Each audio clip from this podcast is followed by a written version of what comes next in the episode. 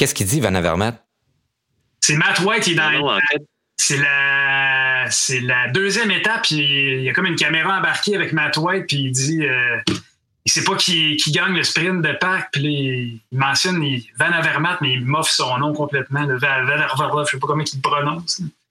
Fait que l'équipe. Van Avermaet, genre. Là. Ouais. Là, l'équipe Mitchelton Scott. Euh, on fait un petit 30 euh, secondes en, en, utilisant un jingle de Muppet Show puis, euh, pour se moquer de lui et faire preuve de dérision Puis le lendemain, CCC ont fait ont récupéré ça puis c'est Van Avermaet qui parle avec son masque puis il dit hey, by the way c'est Van Avermaet puis il, repasse la même musique puis à la fin il dit by the way c'est moi qui ai gagné le sprint. Hey Whitey, uh, I heard you have some trouble with pronouncing my name. It's Greg Van Avermaet. Van Avermaet. Van Avermaet.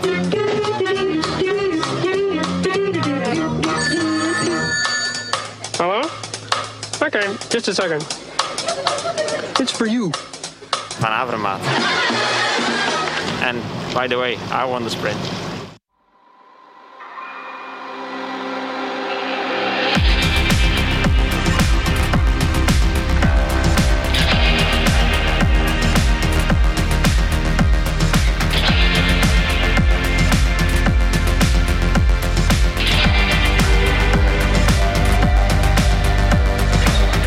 Et Seven Mesh présentent Radio Bidon, une production du studio Balado La Flèche.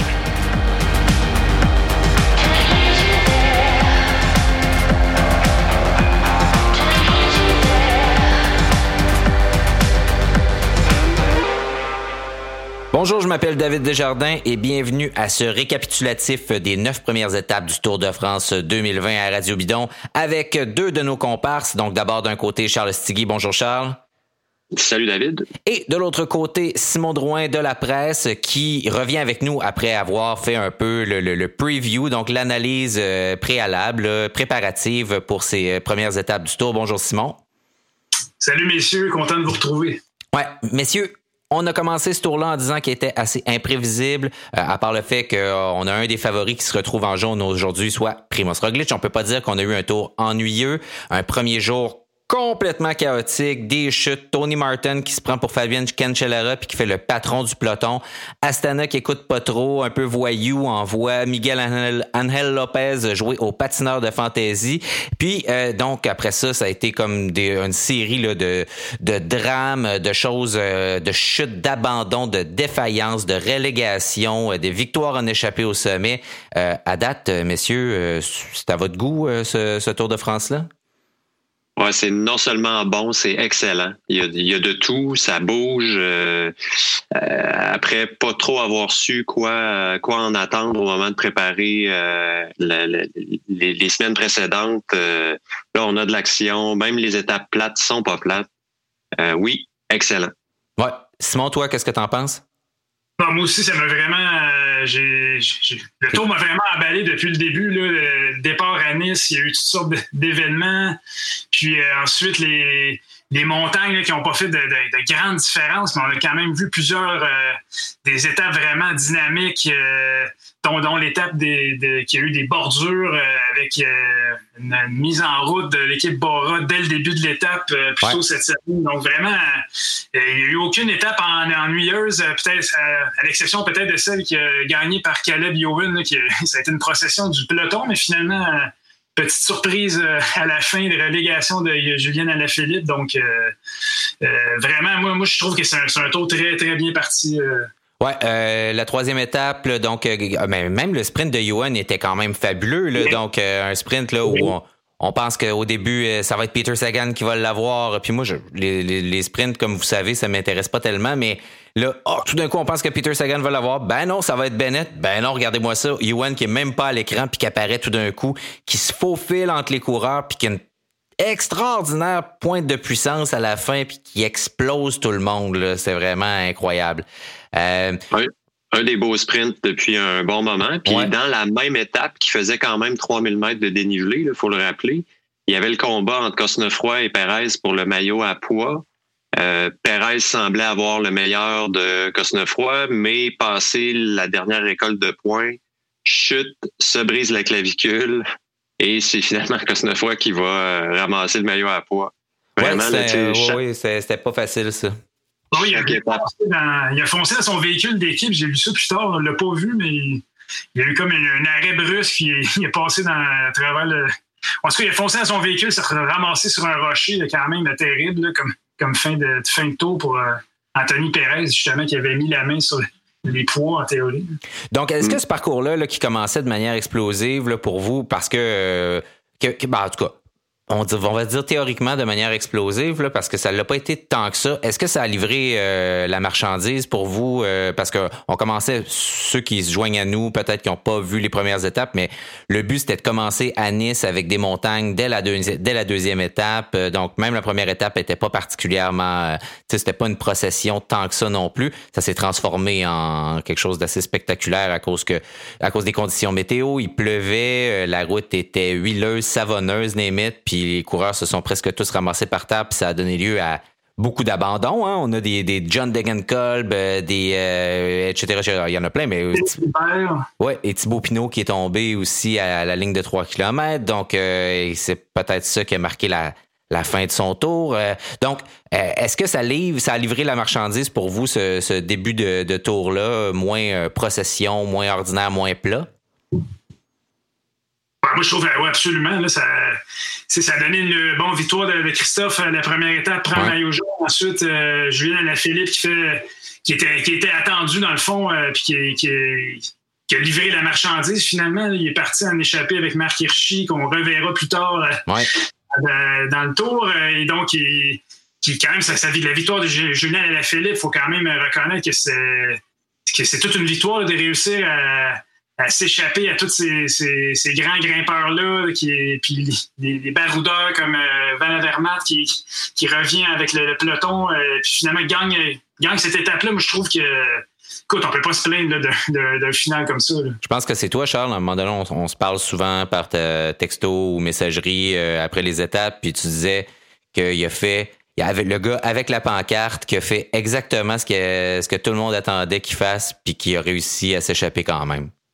Exact. C'est les, années Sagan où on s'attendait qu'il fasse exactement le move qu'il allait faire, mais qui, euh, qui s'en sort avec la victoire assez, euh, assez spectaculaire. Pour rebondir là-dessus, moi aussi, le parcours jusqu'à date, pardon, me plaît, euh, me plaît beaucoup. Il y a une espèce d'urgence, hein, parce qu'on ne sait pas si le. Je pense que le sous-entendu, c'est qu'on ne sait pas si le tour va se rendre jusqu'au bout. Ça fait qu'il y avait une nécessité de, d'avoir des étapes qui allaient mettre les meilleurs coureurs du peloton à l'avant si mhm. toutefois le tour euh, venait qu'à pas se rendre à destination. J'ai l'impression que c'est ça qui est en train, ou en tout cas, ça faisait partie de la planif. Je veux pas te contredire, mais Primoz Roglic n'a pas nécessairement reçu de mémo parce que je crois qu'il est en jaune en ce moment, mais il aurait pu il aurait pu écraser la course davantage, en tout cas. C'est peut-être un autre sujet dont on discutera plus tard. mais... Ouais, mais tu sais, moi, ben, on, peut, on peut en parler tout de suite parce que je trouve ça assez intéressant. Tu sais, je, euh, je pense que d'un côté, ce que ça fait, c'est qu'on a beaucoup d'attaques, des choses assez spectaculaires. Euh, bon, il y a eu, euh, tu sais, donc entre autres, ce que Bora a fait, bon, c'était, c'était surprenant. Euh, puis on a, tu sais, des Nance Peters, euh, tu sais, des, des, des Mark Hirschi euh, qui, qui se lancent en, en ou des, des Alexei Lutsenko qui, qui, qui, qui s'envoient. dans le cas d'Hirschi, bon, il a été privé d'une victoire à quelques mètres près, là, mais Peters et Lutsenko, là, des évadés en solitaire, donc des belles envoyades là, en, solo, ou en tout cas, échappés d'échapper. Mais euh, les, les, grosses équipes, euh, les grosses cylindrées, on sent qu'elles gardent la, poudre au sec encore là, parce que le tour, c'est belle fun que ça parte très très excitant, mais euh, la dernière semaine est tellement brutale que probablement qu'on s'en garde encore un peu sous la pédale, non? Ben, il y a fort à parier que oui, mais c'est ça, c'est un jeu d'équilibriste entre le fait d'être à l'avant en ce moment puis d'en garder un peu. Euh, peut-être que les autres équipes qui, suivent habituellement, je vais, prendre le nom de l'équipe Sky, dans ce cas-ci, qui suivait Sky dans les années passées, Ineos Grenadier cette année et Jumbo Visma, là, sont un peu plus à l'attaque, un peu moins en réaction au mouvement de peloton créé par les équipes favorites.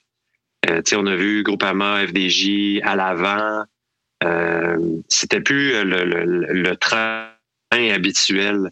Ça fait que peut-être que ça devient tout simplement plus compliqué pour tout le monde de, d'être outrageusement dominant comme ça a déjà été le cas. Euh, cela dit, on regarde la, feuille de pointage, puis en ce moment, les meilleurs sont tout en haut de la liste, avec, euh, avec ceux qu'on attend là, en fait. C'est quoi la, surprise à date? C'est quoi le, truc euh, qui vous, qui vous surprend de, de ces neuf premières étapes? que Richie Port soit encore là. Et pas si pire. En plus, là, il, nous, fait le coup comme, au, comme au Ventoux. Là, il, colle, il décolle, colle, décolle. mais euh, ouais, ouais, il est pas si. que Richie Port soit encore là, c'est vraiment méchant. Euh... ouais. Face à, part, euh, ma surprise, c'est les deux Français, euh, Guillaume Martin, Romain Bardet, très bien placés après neuf jours. Robin Bardet, on connaît son talent, mais euh, on sait qu'il quitte euh, AG2R la mondiale l'année prochaine. Euh, Guillaume Martin est dans une équipe qui, qui, qui à part Errada, qui est là pour lui, prêter main forte, c'est pas c'est pas l'équipe la plus dominante. De les voir là au bout de, de la première semaine, c'est ma c'est ma surprise. Un peu sous le radar en plus, hein? c'est ça qui les, euh, mm-hmm. qui les aide, je pense. Là. Ils sont là, mais ils sont pas trop en avant, ils font leur affaire. Euh. Donc, toi, Simon, qu'est-ce, que, qu'est-ce qui te surprend à date? Ben, je distinguerais euh, Martin, on l'a vu quand même. Je me souviens plus exactement quelle étape. C'est vrai qu'il était à l'attaque une fois, ouais. Je pense que c'est. Euh, Merlot, la quatrième étape, il, il a tenté sa, chance. Je pense Exactement. Puis, euh, puis Primoz Roglic l'a passé comme un jet. Oui, mais quand même impressionnant. Romain Bardin, mais je trouve ça intéressant parce que je m'en veux de ne pas en avoir parlé dans notre euh, présentation parce que il arrive vraiment, lui, premièrement, il ne devait pas faire le tour, ou en tout cas, il devait se concentrer sur le Giro. Le, changement de calendrier l'a forcé à revoir son, sa préparation. Fait probablement que lui est arrivé avec vraiment beaucoup moins de pression. Il, il, charge l'équipe à la fin de la saison. je trouve que euh, Vincent Lavenu a été très euh, le patron de, de, 2 heures à la mondiale, le manager qui a été très. Euh, je trouve qu'il a bien pris ça, puis il a souligné à quel point Bardet avait, avait donné à cette équipe-là. Puis je trouve que je trouve que c'est un bon contexte pour Bardet, dans le fond. on l'attend moins, mais ce matin, il est, quatrième au général, puis il a l'air quand même très bien. c'est un coureur avec beaucoup d'expérience maintenant, qui est habile, donc c'est une belle c'est une belle, surprise, il faut le dire. Vous irez voir, mm-hmm. si vous avez l'occasion, son compte Strava, et il y a des titres, euh, il fait des jeux de mots dans ses titres à chaque étape. Là, il a l'air totalement relax. Là. Je, si on en juge justement par l'état d'esprit que ça peut traduire de faire des blagues comme celle-là euh, sur son Strava. Donc, euh, et on a l'impression que chez la G2R, ben, l'attention est du côté du maillot à poids. Et du côté d'un Nance Peters qui gagne ben une étape. Donc, on, on, c'est eux sont de bonne humeur. Là. On l'a vu d'ailleurs Bardet pour enchérir. Euh, la caméra s'est approchée de lui en moto, euh, gros plan de son visage, il a regardé de côté, puis il a comme soufflé un peu, dire Oh, c'est dur. Euh, ça démontre le, l'état d'esprit de quelqu'un qui est détendu, de faire une petite, blague en plein col.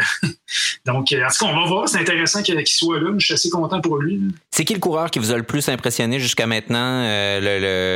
une performance, un truc qui vous a vraiment marqué?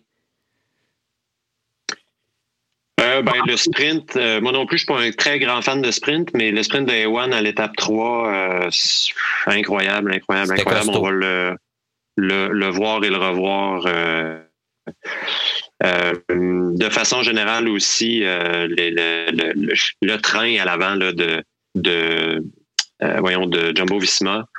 mais Wood Van Aert ben fait partie nécessairement de la liste. tellement fort, tellement Ouais, en plus de tirer son équipe au mm-hmm. moment euh, sur le plat et dans les bosses. Euh, c'est Watman, comme quelqu'un l'a dit avant moi. Ah, c'est incroyable.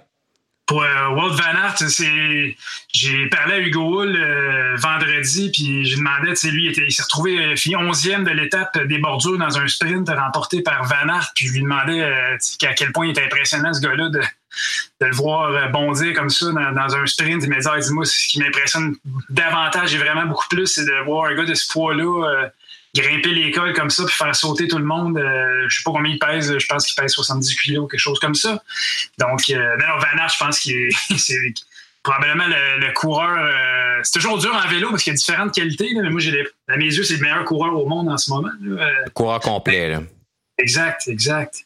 moi, j'ai bien aimé un truc, peut-être pas, Van Aert, c'était impressionnant. bon, hier, la, la l'étape Marc Hirschi, qui est parti tout seul, c'est une super performance. mais moi, ma performance, c'est Ezo Serrada qui s'est fait lâcher trois fois dans la sixième étape vers le, Mont Égual. Euh, puis à un moment donné, il disparaît de la caméra, puis on sait plus trop. Hey, il est, rendu, il est revenu deuxième, il est repassé, je pense que c'est Tom Squinch, puis je sais plus qui qui était euh, intercalé, en tout cas derrière euh, Alexei Lutsenko qui était parti tout seul en avant. Puis Jesus Serrada arrive, badaboum, deuxième, euh, réussit à, il est revenu encore. Alors, pour, c'est la joke poche, mais il a comme ressuscité Jesus euh, à de nombreuses reprises pendant cette, euh, cette course-là. Donc ça, c'est vraiment, vraiment une performance incroyable. T'as raison, parce que je me suis dit, ah, les, les, les descripteurs ont pas osé dire qu'il avait ressuscité, mais je me suis... Et moi, j'ai osé. C'est trop facile, mais. Eh je l'avais de plonger là-dedans dans cette blague. Merci de m'humilier encore un peu plus, Simon. C'est aussi que ça C'est vrai qu'il avait craqué finalement. Il finit à moins d'une minute de Lutsenko. Effectivement.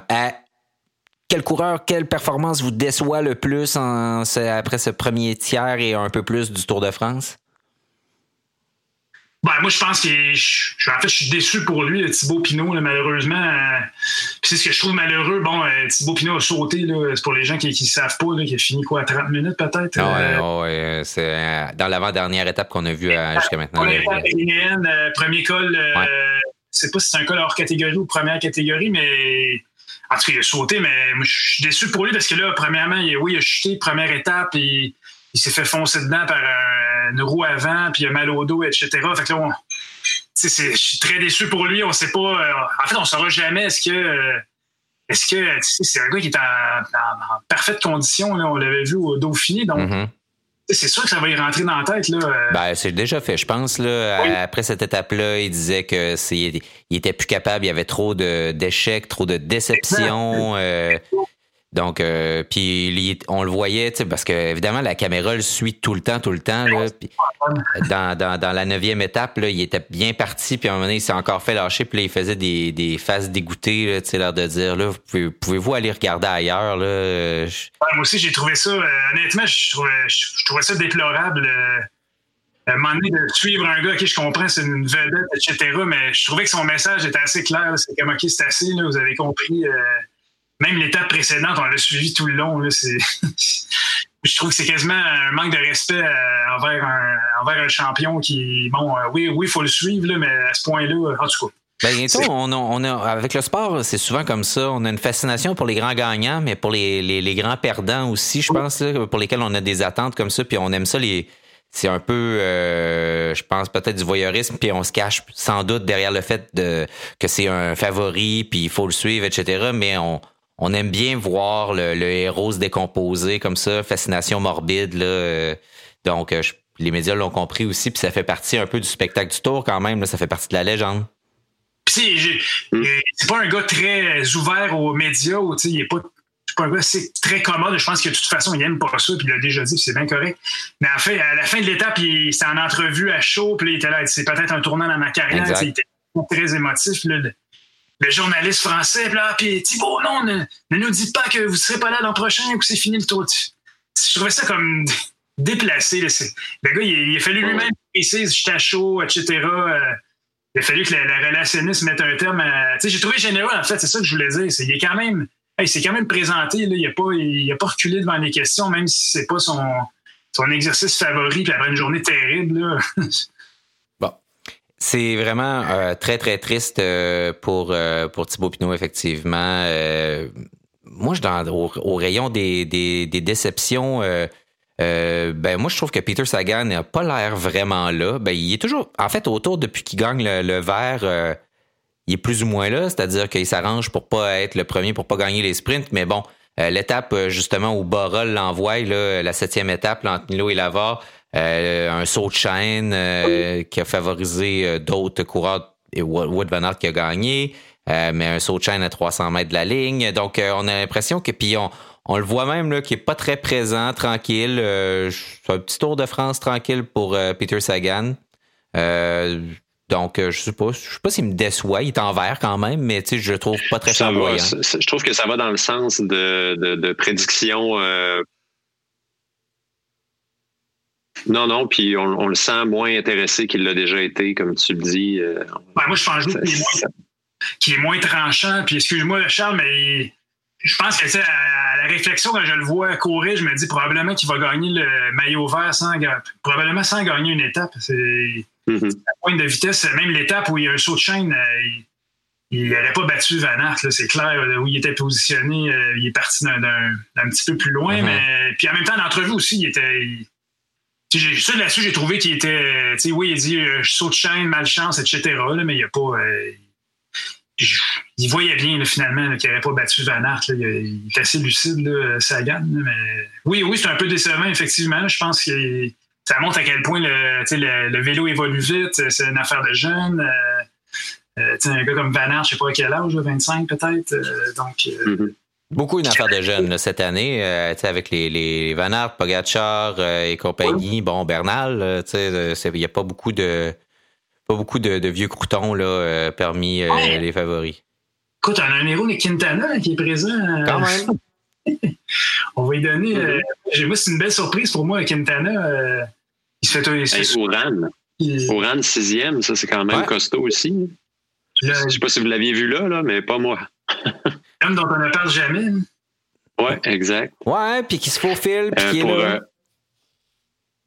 exact. Moi, bon, je, je me prête au jeu pour, euh, pour, pour, pour, la discussion, là, mais il n'y a pas vraiment de déception, mis à part l'évidence avec Pinot, pour lequel on attendait mm-hmm. des, un résultat. Mais Miguel Angel Lopez, je trouve qu'il est un peu en flottement entre euh, une position de, d'attaquant qui pourrait le, le mélanger au général ou de décrocher complètement puis d'y aller pour des victoires d'étape.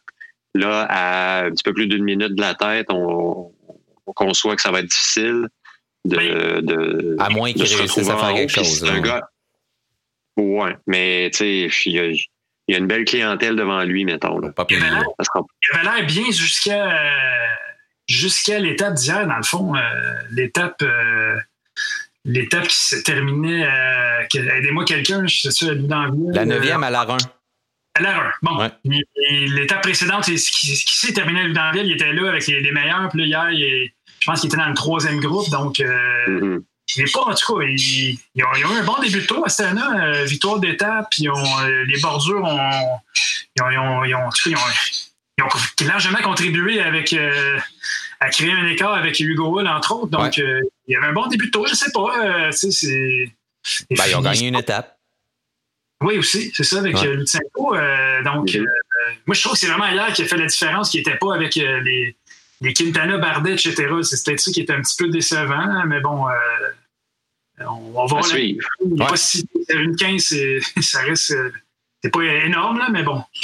Qu'est-ce qu'on a vu qui nous instruit sur le, plus sur la suite, là, sur ce qui s'en vient? Là, euh, puis je, je, ma question suivante, c'était ça, mais je vais avec une double question. Là, puis le, le, duel Ineos Grenadier, Jumbo Visma qu'on attend, est-ce qu'il y a eu lieu, puis c'est Ineos Grenadier qui sont vraiment pas au rendez-vous, ou si euh, tout le monde, ou ça, ça va? Parce que euh, j'écoute euh, plein de trucs, puis il y en a plein qui disent que Ineos Grenadier prennent ça tranquille, puis on va les voir aller un peu plus à la dernière semaine. On sait que Pavel Sivakov, là, qui était un domestique là, dont on attendait beaucoup, est tombé à la première étape et passablement magané, survit aux étapes. donc, est-ce qu'on est-ce qu'ils vont revenir fort? Est-ce que Jumbo Visma est, trop fort pour la Ligue ou si finalement, parce qu'on n'a pas vu beaucoup de défaillances, là, à part Sepkus qui a eu une étape, je pense que c'est la, huitième étape là, où il s'est senti moins bien, euh, mais il semblait revenu à la neuvième à, son, plein régime. Donc, euh, c'est quoi, qu'est-ce qui s'en vient selon ce qu'on a vu? Est-ce que euh, justement ça va être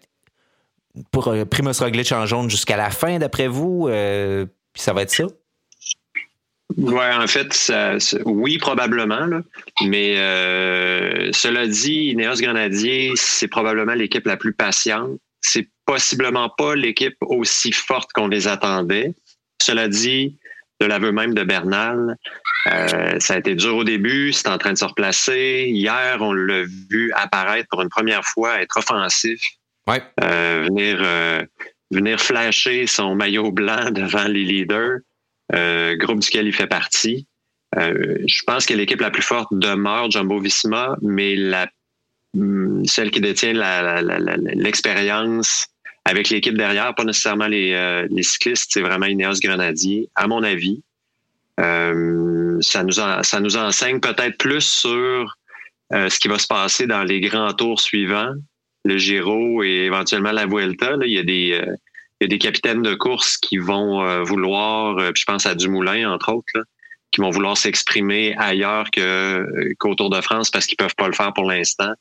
Euh, moi, c'est ma, lornière est, est, est, ouverte de ce côté-là. Je sais pas ce que tu en penses, Simon. Ben, je suis assez d'accord avec toi. Moi, je m'attendais à. Euh, J'étais absolument d'accord sur Ineos. Bon, euh, Sivakov, l'absence de Sivakov change la donne beaucoup. Moi, j'ai l'impression que Ineos se sont adaptés à la condition de Bernal dans la première semaine. Là, on sont allés tranquilles. Bernal avait pas l'air euh, totalement à son meilleur. Ensuite, euh, hier, quand même grosse étape de Bernal, le fait qu'il attaque, je trouve que c'était très révélateur, que sa forme va en augmentant. Jumbo Visma a été très fort, c'est nettement en montagne, c'est l'équipe dominante. Moi, je pensais que je pensais quand même qu'on allait les voir plus longtemps dans l'école quand euh, Dumoulin euh, s'est sacrifié quand même.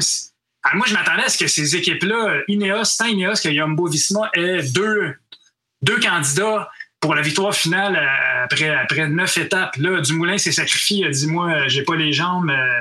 donc, moi qui l'ai mis sur le podium, mon mauvais corps de ma part. Euh, puis ensuite, euh, Carapace s'est fait sortir. Euh, en fait, c'est ça, lui, il s'est fait piéger malheureusement pour lui un flat dans mm -hmm. l'étape des bordures. Donc, ces deux gars-là disparaissent passablement. Donc, ça change beaucoup la donne. ça ouvre la porte aussi aux autres équipes. Finalement, on a vu des vraies batailles de, de, de leaders d'équipe sans, sans en haut d'école. Moi, je trouve que. moi, j'ai l'impression que Bernard va, va poursuivre son, son, sa montée en puissance, que Roglic en a gardé sous la pédale, qui était nettement le plus fort. Est-ce qu'il va regretter de ne pas avoir, je sais pas, mis 30 secondes, une minute à ses rivaux? Euh, J'en sais trop rien. En même temps, je pense que c'est une bonne idée de sa part. Il reste deux, deux grosses semaines. Il a l'expérience. Euh, il, il, a déjà été un petit peu trop fringant au Giro, si tu veux, ce qu'il essayait il y a deux ans. Mm -hmm. euh, ça lui avait coûté, euh, ou il y a l'an dernier, je crois, ça lui avait coûté en fin, fin de Giro. Donc, je pense que ça va être euh, assez serré jusqu'à la fin, à mon avis. Ah, il y a un certain euh, Tadej Pogacar aussi, là, qui a l'air, euh, même s'il a perdu du temps, en, lui aussi, à cette étape de. Il y a eu un problème mécanique à cette étape de bordure. Là. Euh, il, il, a repris du temps à, à la huitième, je pense que c'est la huitième étape là, où il a attaqué, il est parti tout seul.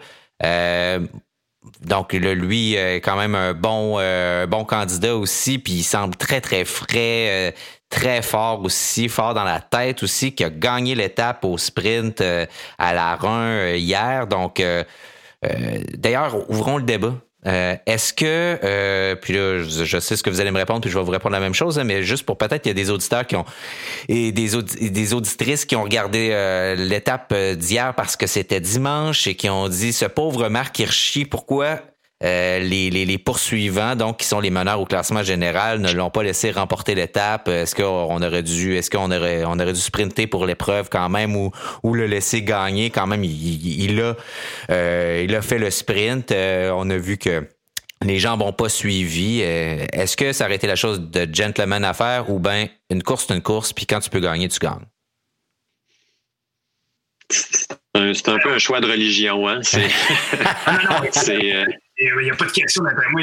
C'est un sprint. Premièrement, il y a des bonifs de secondes à l'arrivée, des ouais. bonifs de secondes. Donc, d'après moi, il n'y a, aucune question euh, que c'est clair que Roglic, Pogacar qui a perdu du temps, il sprint. Euh, malheureusement, pour. Euh, non, non. même s'il n'y avait pas eu de bonif. Là, ah non, course, c'est une course, je suis d'accord. C'est crève-cœur, c'est épouvantable, puis on, on, le voyait, puis il restait, je pense, c'était 5-6 km. Puis là, je, là, je voyais qu'il perdait là, à peu près là, 10 secondes au, au kilomètre. Puis il y avait 30 secondes d'avance. Je me suis dit, oh, OK, là, c'est terminé. Ah, mais ses directeurs lui ont dit, OK, euh, lève le pied. il était quand même. Euh, moi, je pensais qu'il allait gagner quand même. Il a levé le pied pour euh, reprendre son souffle pendant un kilomètre pour que le temps que les, quatre ou cinq poursuivants, les quatre poursuivants le, rejoignent. C'est vrai, il a bien fait ça. En théorie, ce gars-là est tout un, tout un sprint, Marc Hirschi. Là, puis, sauf qu'en même temps, c'est vrai que Pogacar aussi, puis autant Roglitz aussi. Donc, il avait fait une échappée de quoi, de 90 km pratiquement en solo. Donc, moi, j'ai trouvé ça vraiment le un moment passionnant d'un gars qui, fait une descente. Il a fait toute une descente. Je pense qu'il a repris pratiquement 20 secondes euh, au cap derrière. Puis finalement, euh, sur le plat, euh, c'est probablement qu'il va gagner une étape, Hirschi, à ce tour-là. Ben il a été déçu d'une victoire à deux reprises pendant le tour jusqu'à maintenant. Il est arrivé deuxième. C'est le seul qui a soutenu l'attaque de Julien Alaphilippe. Euh, il a un sprint euh, qu'il a perdu, mais pas par beaucoup. Donc, euh, il s'est pas fait rincer par Alaphilippe, pas du tout. Puis hier non plus, il s'est pas fait rincer. Là. il, est arrivé troisième, je pense, mais tu sais, ouais. mais tu sais, c'était pas malgré le fait qu'il avait passé presque 90 km tout seul dans l'école, qu'il avait gelé, puis qu'il avait été sur le plat tout seul à se faire poursuivre par les favoris du tour en arrière de lui. Ben, il restait encore des jambes pour sprinter puis il est très, très jeune. Euh, donc, euh, c'est son premier Tour de France. Euh, il y a beaucoup de, de, facteurs là, qui, qui conspirent en sa faveur, on va dire ça comme ça, vu que le, verbe est à la mode. Euh, sinon, euh, dans les choses, euh, d'ailleurs, juste pour finir, peut-être un clin d'œil là-dessus, peut-être qu'il pourrait donner des cours de descente à Elnur Zakharine, qui visiblement descend comme une grosse valise. C'était vraiment triste à voir aller parce que dans, dans, les montées, il était tout à fait là. je peux juste interrompre, j'ai trouvé très drôle. Nance Peters, le gagnant d'étape âgé deux heures, il dit ah, J'ai vu qu'il descendait comme une chèvre. J'ai trouvé ça très drôle qu'il le dise. C'est cruel au micro de France Télévisions en direct. Euh, le journaliste de, Associated Press a écrit ça en anglais, puis ça a été traduit en français comme vraiment de façon. Euh, ah, j'ai vu qu'il descendait mal, parce que ça me fait, me fait rigoler. Oui, c'est ça, parce que descendre comme une chèvre euh, en, anglais, ça veut pas dire grand-chose. Euh, donc, ouais, c'est ça. Puis euh, effectivement, pour revenir sur sa descente, tu sais, on voyait là, vraiment un super bon descendeur descendait dans, dans le mouillé. on le voyait passer entre les lignes blanches tout le temps, de manière très très efficace, prendre l'apex des courbes là, au bon endroit. mais moi, j'étais au bout de mon, mon, mon divan en regardant ça parce que je me suis dit, c'est sûr qu'il va se decker. Là, il allait tellement vite. Là, puis finalement, ben euh, il a, survécu à ça. Neuf premiers jours du Tour de France, donc on est pas mal satisfait. Moi aussi, je suis content. On a un beau tour à date. Euh, j'ai hâte de voir. Moi, ma prédiction, c'est que c'est que Jumbo Visma vont, vont craquer à un moment donné. Euh, j'ai décidé ça en les regardant aller en me disant qu'ils ont eu une trop grosse première semaine. Euh, mais bon, euh, vos prédictions à vous, est-ce qu'elles ont changé après cette première, euh, cette première semaine et deux jours de, Tour de France? Est-ce que Simon, tu l'as dit, tu avais mis Dumoulin sur le podium, il est plus là. Sinon, est-ce que vos prédictions changent? moi, ça change clairement. Dumoulin, deuxième, on oublie ça. Danny Martinez, troisième, on oublie ça. Ben là, j'ai mis Bernal gagnant, donc j'ai pas le choix de m'en tenir à Bernal, mais franchement, je le crois encore. Euh, puis Roglic, il y avait tout le point d'interrogation sur sa chute au Dauphiné. Mhm. Clairement, il n'y a aucun problème de, ce côté-là. Moi, je pense que euh, l'expérience d'Ineos, euh, Kwiatkowski, euh, Dylan Van Baal, en tout cas, ces coureurs-là vont, vont bien le, chaperonner pour dans les, dans les deux prochaines semaines. Puis dans les Alpes, euh, Bernal va s'exprimer, mais évidemment, je peux me tromper. Là. Regarde, euh, beau Visma avec des gars comme Tony Martin et Wood Van Aert, plus leur grimpeur euh, George Bennett et compagnie. En tout cas, je vais m'amener à Bernal. Je pense que Bernal va. je trouve qu'il a l'air d'un petit. J'allais dire un petit gars. Il a l'air d'un petit gars serein. Il a l'air. il n'y a pas grand-chose qui a l'air de l'énerver. Donc, on verra. Oui, il a quand même laissé des trous se faire euh, au début, effectivement, là, puis euh, il a dû se faire crier des gros mots là, parce que euh, l'étape où que, que Roglic gagne, dont on parlait tantôt, là, quand il, il laisse le trou se faire, là, d'après moi, là, il, a, dû se faire crier après, puis là, on le voit là, beaucoup plus actif. Charles, toi, est-ce que tu avais des prédictions qui, qui, que, tu, que tu souhaiterais modifier après cette première, ce premier droit du tour? pas pour les deux premières places, je garde les mêmes, Roglic Bernal. Ouais. Euh, j'avais mis du moulin troisième, euh, ça n'arrivera pas. Quelle erreur! Euh. Pogacar serait un bon client, je trouve, pour une, euh, une troisième position. Euh, il est capable de le faire. Il y a des, il y a des, des, des, lapins devant lui à aller chercher.